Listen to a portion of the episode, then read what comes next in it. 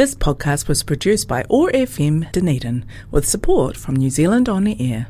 Otago Access Radio, in partnership with Otago Polytech, brings you Blowing Bubbles. Blowing Bubbles brings you positive conversations with people in their bubbles around the world. How are people living their bubble lives? Working from home, keeping kids entertained, and staying connected and getting exercise. And how are these things presenting us with the opportunities to find new ways of living? Every weekday, the Sustainable Lens team of Samuel Mann, Shane Gallagher, and Mara Karatai reach out from their bubbles to chat with interesting and positive people around the world. Broadcast on Otago Access Radio 105.4 FM and streamed and podcast on oar.org.nz and sustainablelens.org, bringing connection, joy, kindness, and peace in the days ahead. Welcome to Blowing Bubbles, positive conversations with people in their bubbles, their safe spaces around the world. I'm Samuel Mann in Sawyers Bay, Dunedin, and I am joined from Whakatane by Mawera Karatai. Kia ora. Kia ora, Sam. I understand you're in an oven. It is very warm. Although we went for a swim this afternoon, and usually was, that's me. it was not just an oven; it was also blowing a gale. So we were hot in the harbour, which is unusual, and in huge waves in the harbour, which is also unusual. Oh, so lots of entertainment in your hmm. swim. And how is the last day of the school holidays going? Last week of the school holidays. Oh, we've still got an well, the boys are currently. I'm sitting down at the rifle range, so if it sounds a bit noisy, it's because it is. And uh, the boys are, are, on their second lot of shots and um, enjoying every last minute that they've got before they start intermediate. So it's really exciting. And who are we introducing today? Today, it is my great pleasure to introduce my friend Chris Williams he um, it's really hard to kind of sort of pin a label on him because he does so many amazing things. Um, he's uh, involved in film as a producer, as a writer, and as the chair of his um, of our regional film group. He's an educationalist. He's the father of two beautiful boys, uh, and is just a remarkable human, really. So it's my real pleasure to introduce you to the world today in this interview. Chris, thanks for joining us. Uh, kia ora, my friend. You're making me blush a little bit. Welcome, Chris. Where are you, Chris? Um, I am in Kirikiriroa, um, otherwise known as Hamilton, um, sitting at my uh, kitchen table slash um, workspace, um, sweltering a little bit in the heat. It's been a warm day today. So, dad of two boys, how has the summer gone? Yeah, it's it's been interesting. So my boys are twins; they're seventeen now, uh, nearing the end of high school. Uh, they have year thirteen to look forward to this year. So we had obviously um, NCEA last year and COVID. Um, so I think there was a lot of wanting to blow off some steam over Christmas, and we're really lucky that we could do that. Um, it's the first sort of holiday break where they haven't spent uh, like New Year's Eve, for example, with the family. They've gone off and done their own things um, with their, their circle of friends. Um, I had one in Whangamata, uh, not involved in the uh, the riots of New Year's Eve, um, standing well back from it. Uh, I had to check. Um, and the other one was hanging out with his friends. I think they've had a, a, a good summer, a warm summer. It's been really, really hot. And did you um, do the big Kiwi summer of of going camping like everybody else has done? You know what? No, this year, I think the lead up to um, to Christmas for me was really busy uh, with work. Um, I actually had an injury, so I ended up in, in hospital, but that's another story. Um, and I think we largely stayed at home. I think we went off to the beach for about a week. We're really fortunate to have a, um, a family bach that we could go to um, out near Whangamata. Um, but on the whole, I think it was just nice to be at home of our of our own volition, of our own choice. at home by choice. We spent quite a lot of last year at home not by choice. How was your bubble life? Um, it was it was really interesting, a, a bit surreal to be honest. Um, I had both my boys with me, um, solo dad, um, well, single dad, I suppose, solo dad. Um, and being in high school, uh, I was fortunate enough to to keep working throughout that time. Uh, so we had a, a brief period of um, of probably stress and panic and, and trying to you know get organized and, and um, up and running. But then we sort of developed a routine which worked really well, um, particularly for the boys. They got to go out do a bit of schoolwork, bit of exercise, um, you know, get some sunshine. Uh, whereas I was stuck behind my computer most of the time. What were you working on? Um, I, I, work for a tertiary education provider, so a polytechnic. Um, I look after quality systems, um, compliance, policies, all the fun stuff that, that no one else likes to do. um, but it was really good. I mean, we had such a supportive um, team and, and workplace, uh, and they kept us really well informed throughout the whole um, lockdown. Um, I got to have a little bit of fun too. I was using our Zoom calls to make um, Brady Bunch uh, intros for our team and just filming each person individually, sort of looking up. I had them all choreographed. So I had my teammates looking up at something imaginary above them and then to the side and then down below and smiling like idiots. So it was a good uh, good bit of fun. yeah, and, and we even got our own theme song, our own our own theme tune. So that was pretty cool.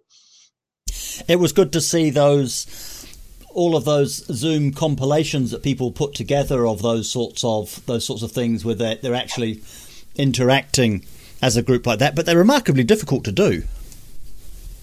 Oh, yeah, absolutely. And at the time, I was using a, a tired old workhorse of a computer that could barely handle um, uh, showing one video on its screen, let alone nine. So, yeah, it made it slow going. Is that nobody was happy. With, nobody was happy with the singing. It wasn't up to standard, apparently. Um, but yeah, we have a very musical group, so it was good fun. Is that Wintec you work for? It is indeed. Yes. And how's the how's the merger going from your perspective? Because you're much closer to the head office. Oh, absolutely. Um, well, speaking in my own, I guess, personal capacity, I think it's really good. I think it's interesting. Um, I think the vast majority of people would agree that it's needed, uh, and I think we're all quite enthusiastic about what the future is going to bring. Do you think that we might see some new measures of success come from it? Uh, oh, with without a doubt, without a doubt. Um, I think with uh, the advent of Pukenga, we have uh, really taken a, a, a, good long look at our approach to um, how we treat our Te Tiriti partnership, for example, and our obligations to tangata whenua. Uh, so we're actually doing a lot of exciting work in that space. Yeah. Let's take the first of your music choices. Let's have Pink Floyd. Wish you were here. Why this one?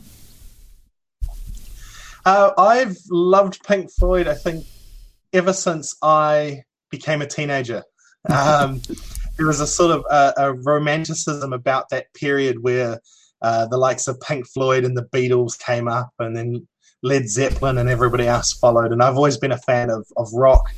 Um, it's a funny story about Pink Floyd. They last came as Pink Floyd, so the Dave um, Gilmour version, um, to New Zealand. I was 12, I believe, and I was offered the opportunity to go along and see them. And right at that time, I was like, I, I don't really care for this music. It doesn't do anything for me. and then it was almost like the moment I turned 13, something just went boom inside my head, and I was like, these are the most amazing musicians I've ever heard. Um, I particularly like this song because it's it's quite poignant. I like the story behind it. Um, you know, is it an ode to Syd Barrett, one of their, well, one of the founding members of Pink Floyd, who um, did a little bit too much LSD in his time, and I think the lyrics are beautiful. I think they're they're they're almost like poetry. but puts a bit of nice rock music.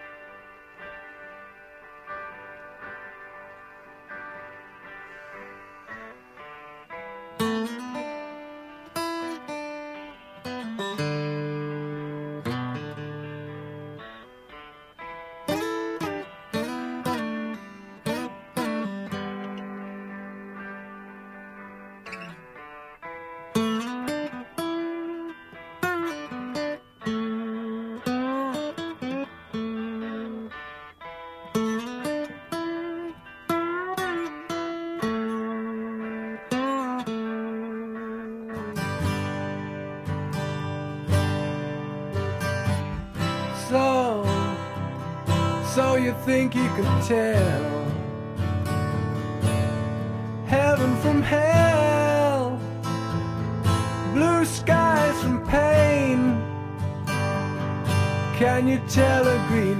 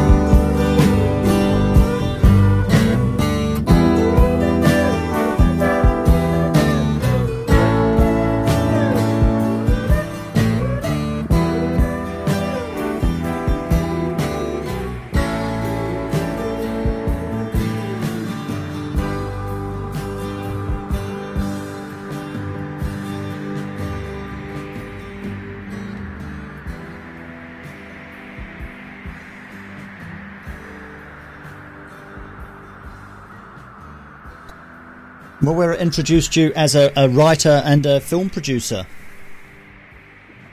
Yes, that's that's right. I, I, I should preface that with sort of a, a, a wannabe writer and film producer. um, I have produced precisely one short film, uh, which has now wrapped up and is going through um, festivals. We're sort of submitting it to, to various short film festivals, which is still, yeah, particularly tricky that, because of the whole COVID situation. Um, but yeah, an amazing experience. Uh, it really reinforced for me that I love the the medium of film, Mhm. um, and I'm, I, I like to write, so that works well. So you're going to have to tell us now what the short film's about. All right. Well, um, it is a short film called Blink. it's it's set in a, a sort of seedy underground nightclub, uh, which has a real kind of swinging, um, swinging twenties, nineteen twenties, nineteen thirties kind of feel to it. Um, it is set around a competition, and our main character of Sally, who's uh, a sort of down on her luck barmaid and looking for an opportunity to to get revenge basically on um, the people that wronged her. Uh, it, it was supposed to be a film that we shot here in the Waikato. Um, it was supposed to take maybe three or four nights over a couple of weekends.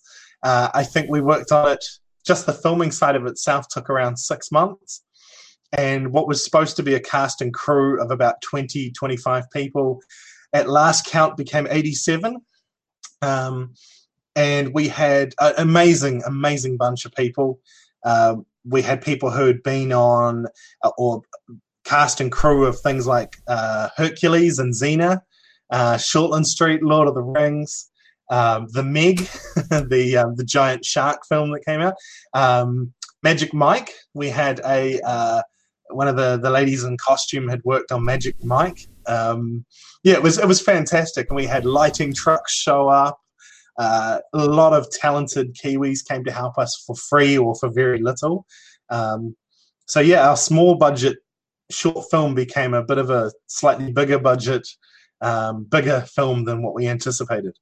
Is that because people like wanted to contribute to a sort of part of a community type thing, or, or was it a particularly compelling story? What was what was the interest? I think, I mean, I think that Hamilton and the Waikato in general has an amazing um, creative community.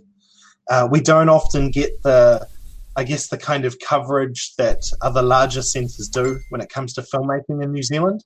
Um, you know, a lot of our guys from Hamilton will, will migrate north to Auckland, um, or you'll sometimes find them down in, in Wellington or overseas. Um, so it's something that we're really passionate about, as well as showcasing uh, local filmmakers and various talent that we've got here.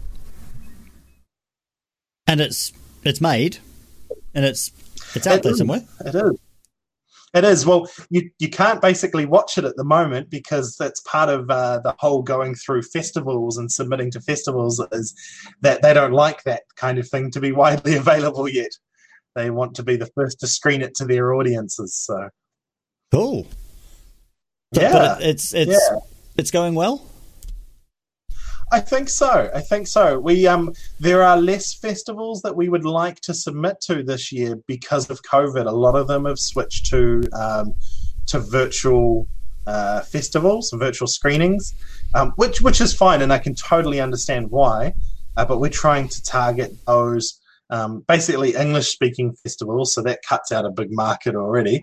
But English speaking festivals um, that are actually still having safe live screenings. Uh, so there's been a couple of um, submissions to festivals in Australia, for example, um, and we're just really waiting to hear back at this stage. It puts you in the same boat as the the big budget films because they're just releasing like once to a to, to a theater, aren't they? And then and then looking for festivals and, and looking for, for streaming.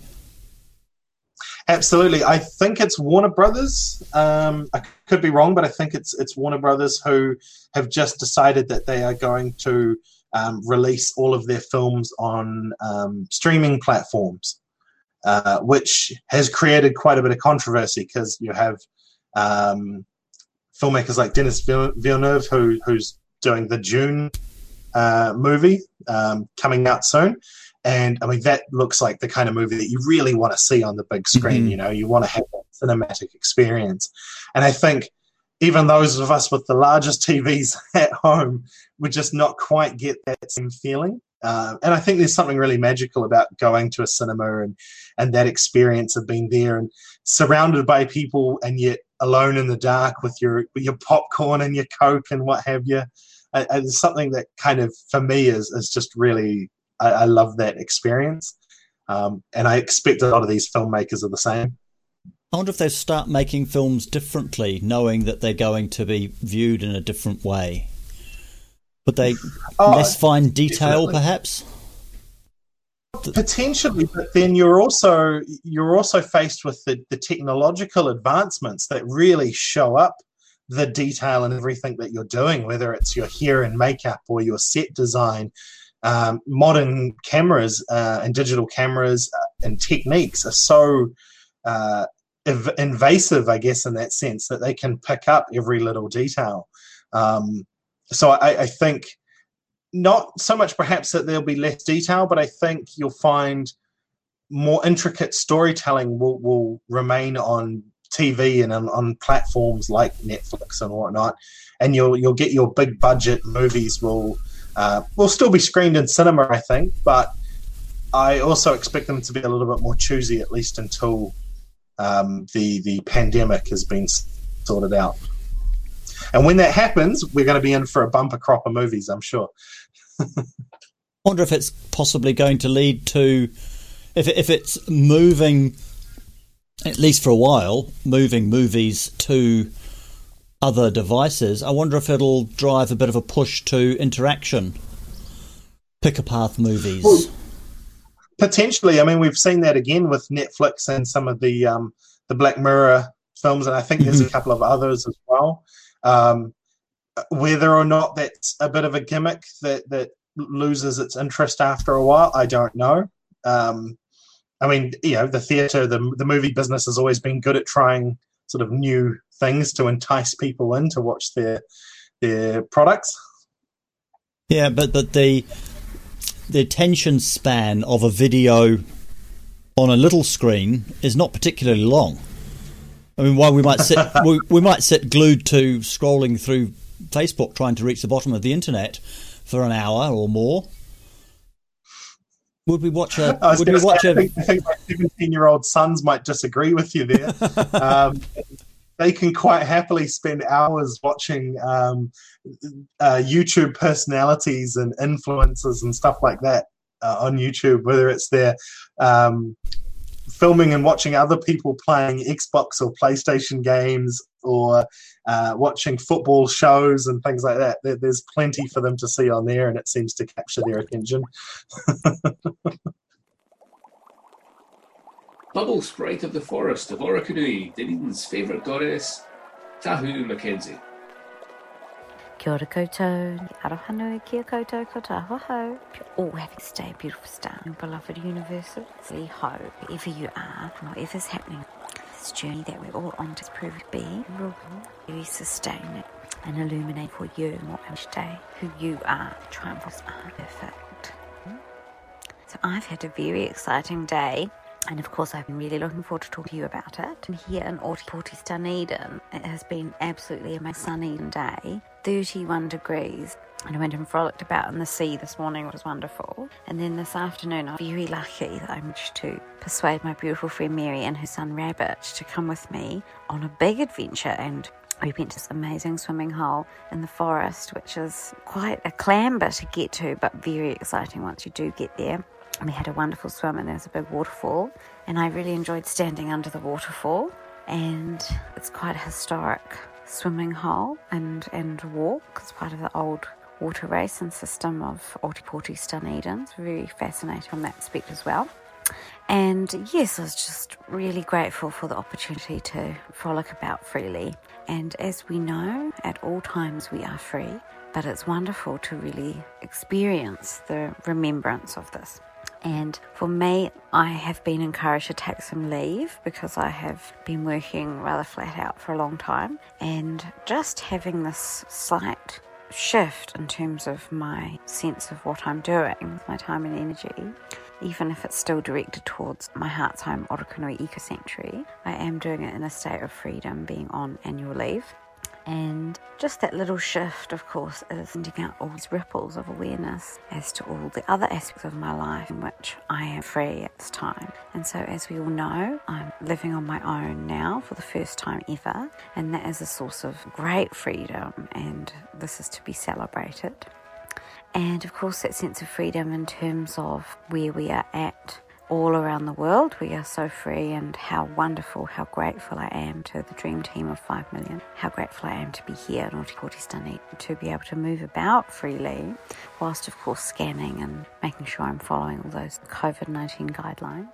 And then, of course, a sense of freedom in terms of the choice that we always have in each moment, in terms of how we choose to perceive the world around us, how we choose to engage with the world around us, how we choose to frame and emotionally understand our environment and ourselves within that environment, and how we choose to behave, how we choose to communicate, which aspects of ourselves with the infinite ecosystem within us all, that unique universe that we carry within, that unique consciousness that we all possess, which aspects of this do we choose to share?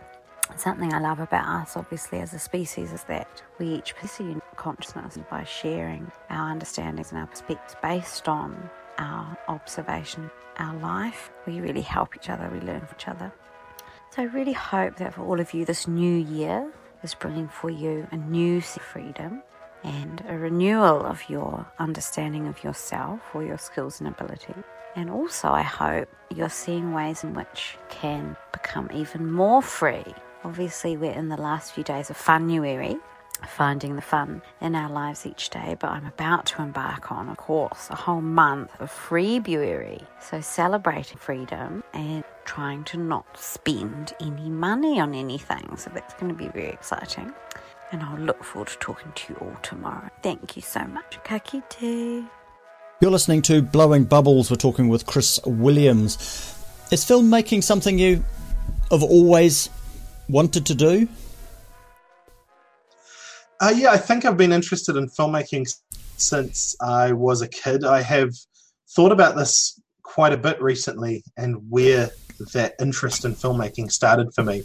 And I have amazingly fond memories of going to the opening night of Jurassic Park um, in Palmerston North with my dad um, as a as a young young lad, and it was like a rock concert. There were people wall to wall. You, had to. I remember having to hold on to my dad's shirt as we sort of snaked our way through the crowds. Um, and every cinema was full. Every cinema was screening Jurassic Park, and I was just really taken by the, of course, the amazing um, special effects. You know, practical and and graphical, graphic CGI. Um, and I think that's for me was where I was like, this this is an amazing way to tell stories. Uh, I'd always been a creative person, drawing pictures, writing crazy stories with uh, my friends, even from primary school. So this was an avenue that I was really interested in. Um, and then as a, an adult, I got the opportunity to take part in uh, a local, well, the 48 hour Furious filmmaking competition, which is starting again soon, I might mm-hmm. add. Um, and that was a great experience. I, I recall being awake. It was about 11 o'clock on a Friday night, mixing fake blood in a kitchen in somebody's um, flat, uh, which we then splattered on the on the ground. And we didn't win that year, but our, our, our genre was horror. And I remember everyone just marveling at how the the killer's reflection sort of shone in the fake blood that we'd splattered all over the ground and just how immensely proud everybody was of that. In terms of the stories, do you think that how, no. How do you think we're going to tell the stories of the the pandemic year? I'm going to say pandemic singular year. Do you do you think that that's going to be a a, a moment that we're going to look back on in, in storytelling? Well, I think uh, Michael Bay might have already beaten you to that. Um, he he, I think, is working on a pandemic movie at the moment where they're dealing with COVID twenty three or something. Um, not particularly a filmmaker I want to emulate, but uh, he certainly has his fans. Um, I, I, think it's something that we will be grappling with for a while. Um, but then again, maybe people are a little bit overhearing about it, so people might switch off from that, or it might be a little too close to the bone. I mean, we've certainly had our fair share of zombie movies over the, the last you know 30 years, which have um, often been as a result of, of a plague or uh, man's hub- hubris. yeah, I remember during the actual lockdown watching the adverts that were on, and you could certainly tell the adverts that had been filmed pre-pandemic because it was really weird because there was people like close to each other and breathing on each other and you know touching each other sort of it, it, yeah, but it wasn't it, it wasn't just that it was the it seemed to me like the the the message had changed that it, it was a lot more about now a lot more about the the story of just being at home and that's okay and we're still seeing those we're still seeing those in the the adverts that are are telling the story of how the family's getting on at home? To be honest, I, I wouldn't really know. I don't watch enough TV with adverts these days to to have picked up on that, unfortunately. Um, so I have to take your word for it there. Um, I do expect at some point, though, that we'll probably see a, a story on Shortland Street that'll be pandemic related if they haven't already done it. I could talk about anything about it then. I don't really watch much television either because we we don't really anymore. We were staying with, with relatives over the the last weekend, and their television wasn't set up to receive the normal television. We were trying to watch the sailing, and it, it wasn't possible on their television until we figured out how to um, install the ah. the app to to stream TV on demand to it to watch live television. Yeah. Well, I mean, we, we certainly do watch a bit of TV here, but it's usually through streaming services these days. Um, I'm I'm loving the fact that I can introduce my boys to old movies and old TV shows, and and I use that word loosely because old for them could be, you know, 15 years ago. Um, whereas old for me is more like 40, 50 years ago. Uh, but I, I, love being able to introduce them to a lot of these old classic movies. Um, and we do a bit of gaming on there. Um, I bought an Xbox and a PlayStation uh, years ago so that we could, you know, do that as a sort of other son activity. We've seen lots of changes in society over the the last few months, the last year. What do you think will stick, and what do you hope will stick? Oh, good question. Well, one of the things I guess that's concerned me is the the rise of conspiracy theories. I know that's something that's been spoken about a lot. Um, I worry that that will stick. Um, I hope that I guess the, the, the caring nature and the empathy is something that will hopefully be around. It's been really nice to see um, people being a bit more empathetic towards others. Uh, there, there will always be that that group of people who who aren't empathetic, who can't express that concern uh, for whatever reason. But it has been nice to see, uh, I think, a lot more of a caring attitude come back, and that's something that uh, us Kiwis have always been sort of known for. Um, yeah. Did you find that your boys um, not understood, but did the the be kind message resonate with them? I, I think so. Um, I think it's something that, uh, as a parent, you have to model and you have to engage with them in that as well. Um, we've used this didn't happen during the pandemic, for example, but there was a song by the rapper Macklemore, um, "Same Love," that was all about same-sex marriages in the United States. I remember using that as a really good, I hate this word, but segue into a discussion um, about things like homophobia and um, LGBTQ rights and stuff, and putting it in, in a perspective that they could understand. Yeah, um, for I have a lot of um, uh, LGBTQ friends. Some of them are some of my best friends. Um, and it was really interesting when you, you consider that maybe 5% roughly of the population um, is generally you know, LGBTQ.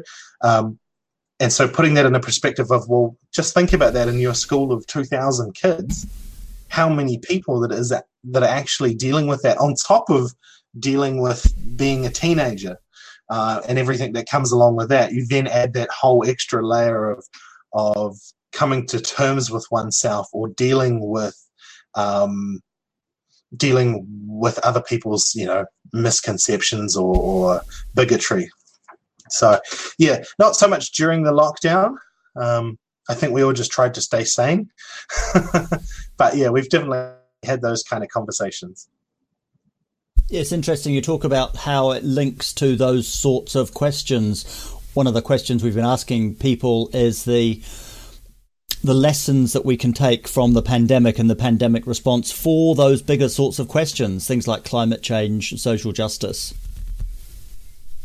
Mm. Seeing those uh, clear skies in what was it, New Delhi, um, and being able to see the, the the Himalayas in the distance, that that's a pretty sombering image when you consider that just a few weeks before that you, you wouldn't have been able to see. Uh, such a beautiful sight. Or yeah, having having uh, various animals and sea creatures return to places where they hadn't previously been. It just goes to show you how much of an impact uh, we as a, as a as a race have on the rest of the world. But do you think we will do anything about it, or or will we just say, "Well, that was that was a beautiful thing we didn't expect it, but that's mm-hmm. nice. And let's get back to the party we were having. I, I like uh, to be an optimist. I really do. Um, I, I, I, look for, for the best in humanity, um, but I would be not being true to myself if I said that's what I expected um, it to be. I mean, I hope so. I hope so. But those are questions that are a little too big for me to comprehend. I think. Let's take the second of your music choices. Let's have Six60. Let's have the Te Reo version. Don't forget your roots. Why this one? Um, well, I really, I mean, one, I like the original song. Um, I love the resurgence of Te Reo uh, in Aotearoa. I think it's it's beautiful. I'm learning myself very, very poorly, I might add. Um, but I think it's and, and the message is really important as well. The message is is it's it's not quite the same as as not forgetting your roots. It's more about where you go that you take who you are and, and I guess where you're from with with you when you go, which I think is really fitting for uh, the great OEs that, that Kiwis are known for. I mean, right now, of course, that that's a little hard for us to do. um, but I really like that message of when we go overseas uh, or when we go to a new place in New Zealand, we, we're kind of ambassadors for our people and where we're from. Um, and I, really like that. And I just think the Te Reo version's awesome. I think a lot of people have dissed Six60 um, as being overly simplistic. I've heard that thrown around, or that every song sounds the same. Um, and I think this is a prime example of, of why they don't deserve uh, those kind of criticisms.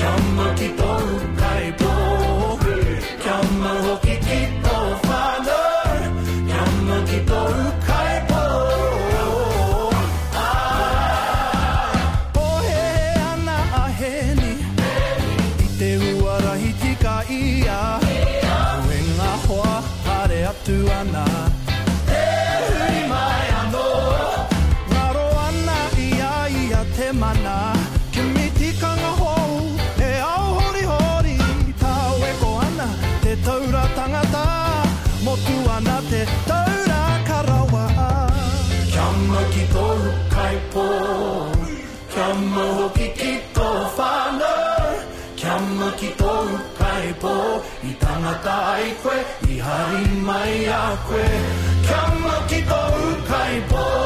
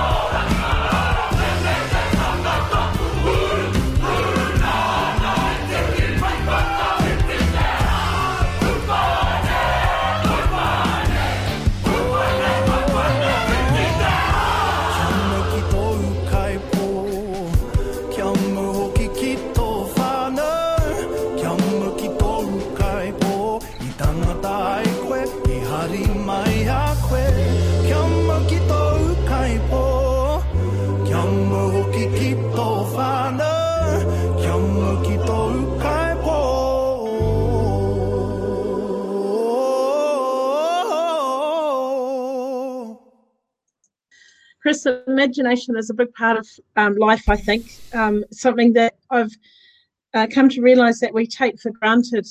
And, and um, a lot of times, I think in, at the moment, we're not doing enough to stimulate our kids' imaginations. What do you credit with yours? Where did your imagination come from? Oh wow! Um, probably being born prior to the advent of the internet and mobile phones. um, I, I've thought about this a lot too, and I, I really think that in order to to foster a good imagination, you have to have that time and that space to actually, I guess, kind of get into that zone. Um, I, I, I find the same thing with my writing. Like I can take a while to warm up sometimes to get in that space where I feel creative and, and feel like I can and really utilize my imagination. Um, so I think the, the ability to disconnect um, from things like social media, um, from technology.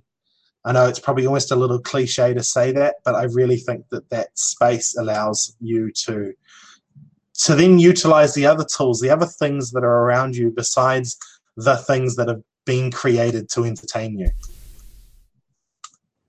And I think you I think you're exactly right there. And I, I look at gaming as a as a really good example of that. Gaming and a lot of programs actually, um, not just games, where um, your choices have been determined by somebody else and the outcome of your choices have also been determined by somebody else and where is your choice in any of that? And what are the implications of that and how you live your life Oh, I, I think I would I could challenge that a little bit and say that perhaps you're right in a broad sense. I mean, there are rules when you create a, a game, a, a universe. Uh, that it has some form of structure, or most games do.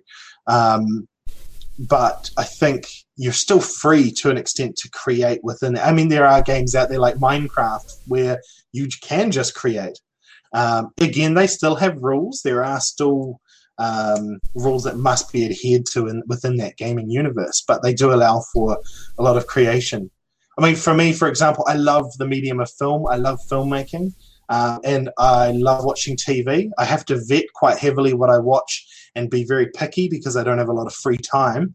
Um, but at the same time, I think gaming is another area where you're engaging different parts of your brain. You know, you're you're, you're using problem solving skills to to try and navigate around a problem. Whether it's I don't know somebody on a field shooting at you, or whether it's you're trying to build a particular archway or solve a particular puzzle. It's engaging a part of your brain that perhaps TV and movies don't necessarily stimulate in the same way. Hmm. But then again, you could also flip it around and say, well, TV and movies uh, can be really good at at um, engaging with your more emotional um, side. So it goes both ways, I guess. Indeed. And nothing takes the place of books. no, that is true. If, if I could show you around right now, you'd see that I've got one, two, three, four bookcases at home um, packed with books. Kind of four and a half, really. So, yeah, I do love to read. And I'm old fashioned. I like to hold a book. Mm. So I have some questions to end the show with. What is the biggest success you've had in the last couple of years? The biggest success. Wow. I really have to think about that. Um, most recently, I think I've hit the halfway mark in my screenplay that I've been writing and research for the better part of sort of five years. Um, I'm now getting down to the business side of it. Yep, thumbs up for that. Um, for me, that's been a, a, huge accomplishment, and I can finally see the the finish line in sight. Um, so that's been something that's it's really I'm proud of. Um, I'll be even prouder when I've finished. so we're writing a book of these conversations. It's called Tomorrow's Heroes. It's our team of people doing good work. So you are in our team. What is the superpower that's got you into the mansion? well, I often joke that my superpower is stating the obvious, so I'm not sure if that's really um, fitting for for your book of tomorrow's tomorrow's champions. Um, I don't know. I for me, actually, a topic that we haven't really talked about today, but something that is really important to me is mental health, um, and particularly men's mental health. Um, I'm a big uh, proponent in in guys in particular, sort of taking a bit of ownership for that and talking to each other and checking up on their mates, uh, being a bit more open, um, losing that kind of John Wayne style of, of you know silent sort of hero uh, and actually just being a bit more real. So that's that's something that's really important to me. And if if I have my way, then we'll be doing Movember at work this year across the whole organisation. Um, I'm organising our our uh, workplaces um, Relay for Life team for the Waikato event this year. And that'll be my kind of warm up for perhaps running a, a month of activities in Movember. But yeah, men's mental health, I think it's really important to me. Do you consider yourself to be an activist? uh, n- not really. Uh, although I know a few people that would probably disagree with that. Um, I'm not exactly a wallflower. Uh, I've um, I'm known to speak my mind, and that has definitely got me into trouble before. So if that's a sort of form of activism, then yes, he says tentatively. so what motivates you? What gets you out of bed in the morning? Ah, well, uh, I like to get up uh, out of bed in the morning, go for a walk. Um, I enjoy the fresh air. I like variety and challenge, so I'm always looking for new things to engage with, um, whether it's in, in the day job uh, or new hobbies. Um, I, am very much probably the jack of all trades, yet to master any of them, but um, I, I enjoy you know variety. It is the spice of life. And what's the biggest challenge or perhaps opportunity you're looking forward to in the next year or so? Well, I'd have to say on the on the work front, I think all the changes that we, we discussed earlier um, happening with the tertiary education sector are going to be challenging. But but also a really good opportunity. So I'm looking forward to that. Um, the biggest challenge for me will be probably finishing my screenplay this year. Uh, I hope to finish the first draft um, before the middle of the year, and then spend a few months tweaking it. So, yeah. Cool. We look forward to that. And lastly, do you have any advice for our listeners? Oh, be kind to your mother. Uh, um, sorry, I uh, advice. Well, oh, you put me on the spot a bit.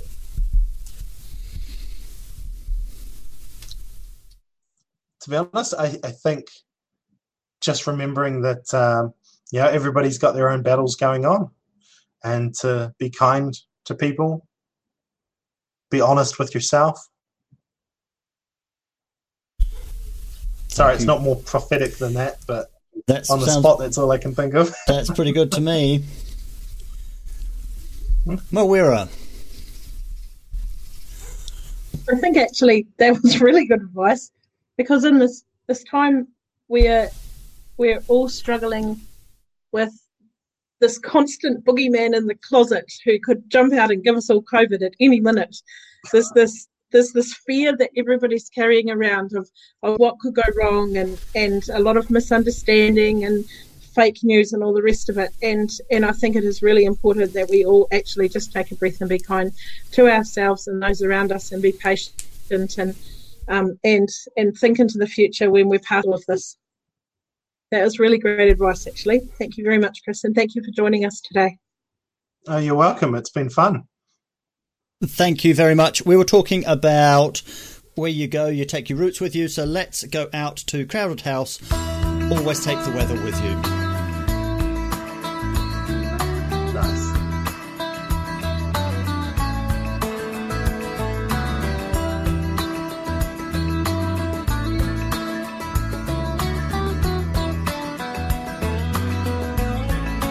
Walking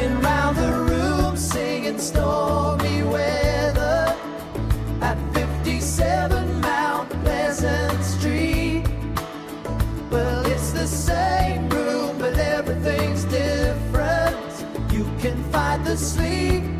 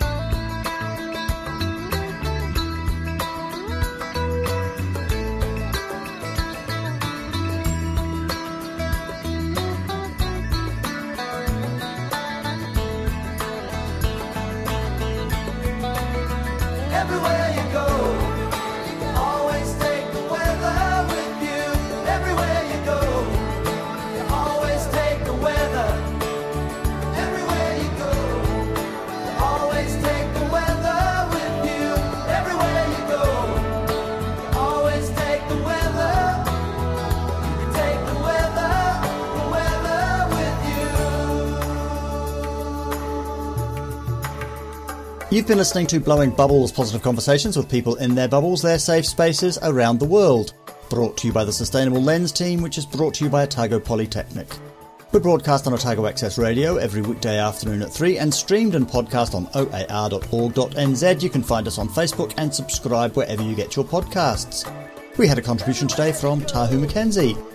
I'm Samuel Mann in Sawyers Bay, Dunedin, with Mawera Karetai in Whakatāne and in Hamilton, Chris Williams. We hope you enjoyed the show.